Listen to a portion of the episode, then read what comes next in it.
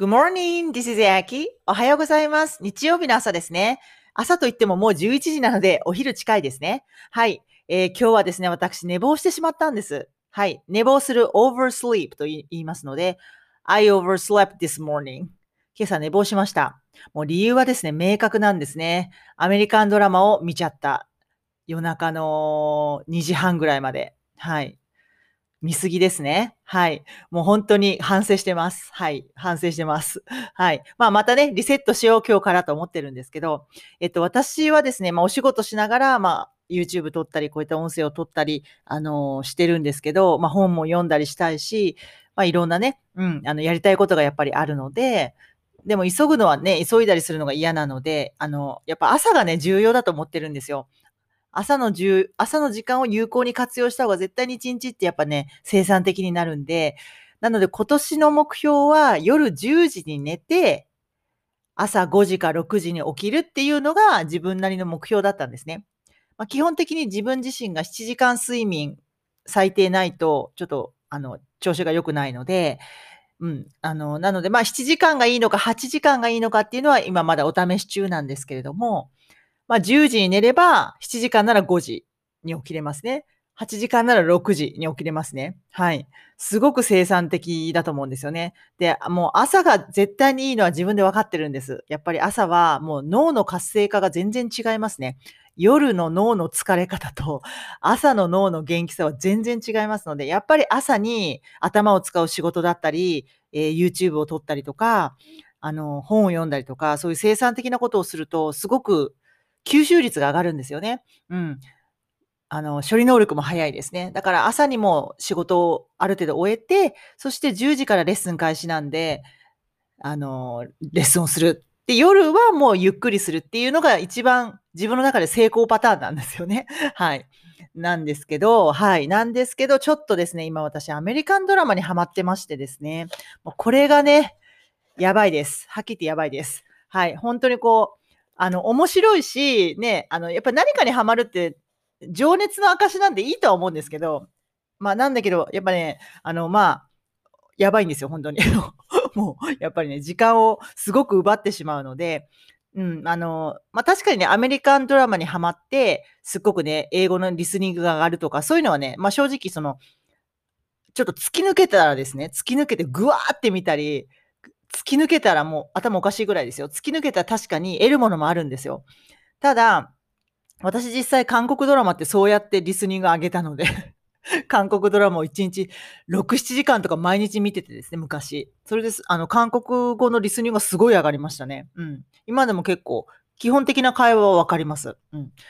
まあ、それはいいとして、まあ、そういうね、いいところはあるんですが、やっぱりね、生活が乱れるので、ちょっとやっぱりね、お気をつけください。ということで、私は今日からリセットして、やっぱりね、10時には寝るっていうことを、もうそうじゃないと次の日なんか嫌な気持ちになるっていうのが分かりました。はい。ということで、まあね、人間だもの間三つをって感じですよね。はい。では今日はですね、まあ、超基本的なことなんですが、まあ、日本人が英語を話すにあたってですね、まあ、私たち中学校とか高校で英語って一応習ってるんですよね。習ってるんですけど、はっきり言ってそれってね、英会話とはもうまた別物って考えた方がいいですね。すごく大事なことを習ってるんですよ。中学校の文法ってもう全ての基礎だし、すっごい大事なんですけど、ただ、英語を使うっていう練習はほとんどやってないと思うんですよ。うん。今の若い子はちょっとわからないけど、今のね、実際の現役の中学生はわからないですが、まあ今大人の人ですね。大人の方は中学校、高校で文法とか習ったとしても、実際に会話の練習をしたりとか、使う練習をしたりとかって、もうほぼやってないと思うんですよね。だから、まあ機械的な、暗記で終わってると思うんですよ。だからもう別物と思った方がいいんですよ。だからもう本当またゼロスタートと思った方がいいんですよね。で、大人になってですね、英会話をやる場合ってですね、結構ですね、いい意味でレベルを下げるっていうのが難しいんですよ。結構ね、難しいことをやろうとしてしまうんですよね。うん。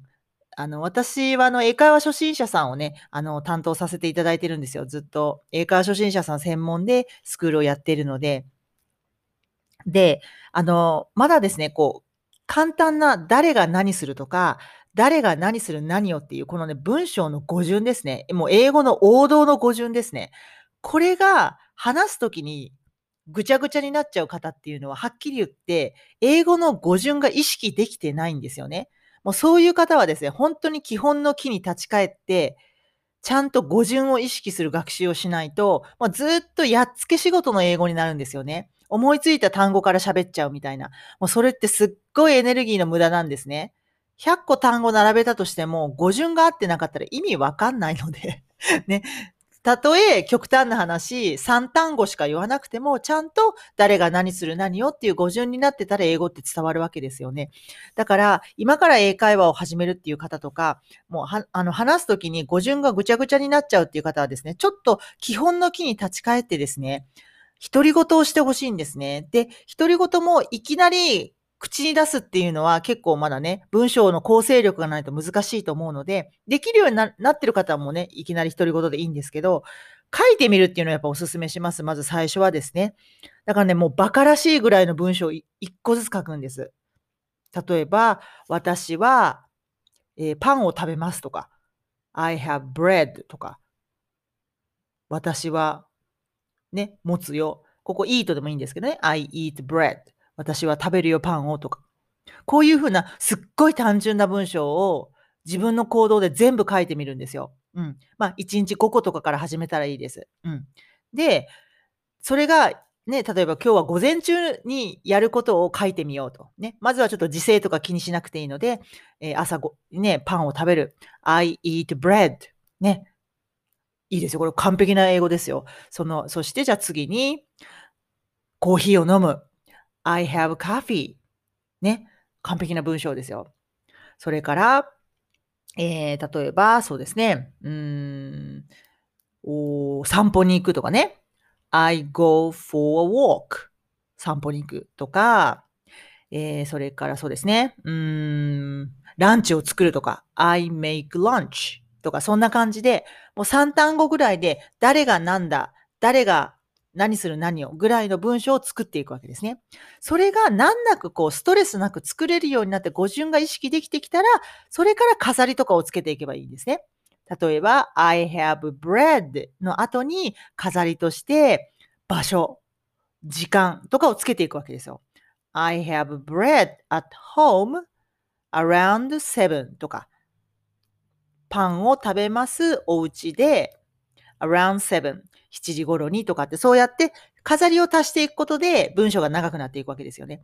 ただいきなりそこを欲張らずに、前置詞どれ使ったらいいか分かりませんとかって分かるんだけど、気持ちは分かるんだけど、まずはですね、頭からです。とにかく誰が何する、誰が何する何を、この語順を作れるようになってください。これがもう基本中の基本なので、これが ないと前置詞アットなのインなのとかそういう世界は来ないんですよね。うん。なので、まずはですね、使うってことを考えたら、まず本当に超単純なね、大人になっていたら、もうこんなのいちいち人に言わないよっていうようなことなんですよ。だけど、英語を使うっていうことに関しては赤ちゃんと一緒なので、一個ずつね、私はテニスをします。I play tennis。ね、今度は主語を変えてみてもいいですよね。あなたはテニスをします。You play tennis。ね。大事ですよ、こうやって。そして、じゃあ、私の息子はテニスをします。だったら、My son plays tennis。今度は、主語が三人称単数なので、プレイに S がつくとかっていう法則がまた出てくるわけですね。とにかく、欲張らなくていいので、一個ずつですね、必ず主語動詞で話す癖をつける。話す癖をつけるためにも、この書くっていう作業はですね、すごくおすすめです。正直書くっていうのは時間かかるので、すっ飛ばしがちなんですけど、基礎ができてない方は書いた方がいいです。語順が分かってないので。うん、書くっていう作業もアウトプットなんですよね。喋るのと同じなんですよ。書くのにこの左から右の英語の語順、絶対右からは書かないんでね、英語は。必ず左からのこの語順に慣れていくと、話すときも主語が抜けなくなります。で、相手が言ってることはなんとなくわかるんだけど話せないっていう方ってよく主語が抜ける方が多いんですよね。もういきなり思った感情ごとも I play tennis だったらテニスから話しちゃったり、プレイから話しちゃったりとか、愛がないみたいなね。うん。愛って私の愛ね。はい。そんな感じになるので、ぜひね、まずはバカらしいぐらいの文章。バカらしいぐらいの文章を自分の行動を朝から晩まで書き出してみる。やってみてくださいね。